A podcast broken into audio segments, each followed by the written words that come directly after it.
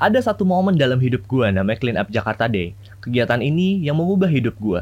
Jadi timeline hidup gue kebagi dua. Gue sebelum Clean Up Jakarta Day, dan gue sesudah Clean Up Jakarta Day.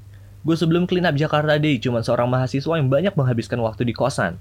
Setelah Clean Up Jakarta Day, gue jadi seorang yang aktif di dunia sosial, terbuka peluang untuk banyak hal, hingga gue bisa membuat sebuah podcast.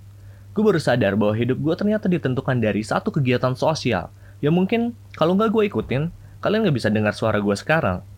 Kita sering banget menyia-nyiakan kesempatan yang ada, karena kegiatannya sedikit yang ikutan, kelihatan yang gak asik, gak punya waktu buat ikutan. Setiap ikut kegiatan sosial, gue selalu melakukannya dengan maksimal, karena gue gak mau menyia-nyiakan kesempatan yang udah diberikan. Segala hal yang kalian lakukan sekarang, apa pun itu, jangan pernah kalian sia-siakan setiap kesempatan yang diberikan kepada kalian.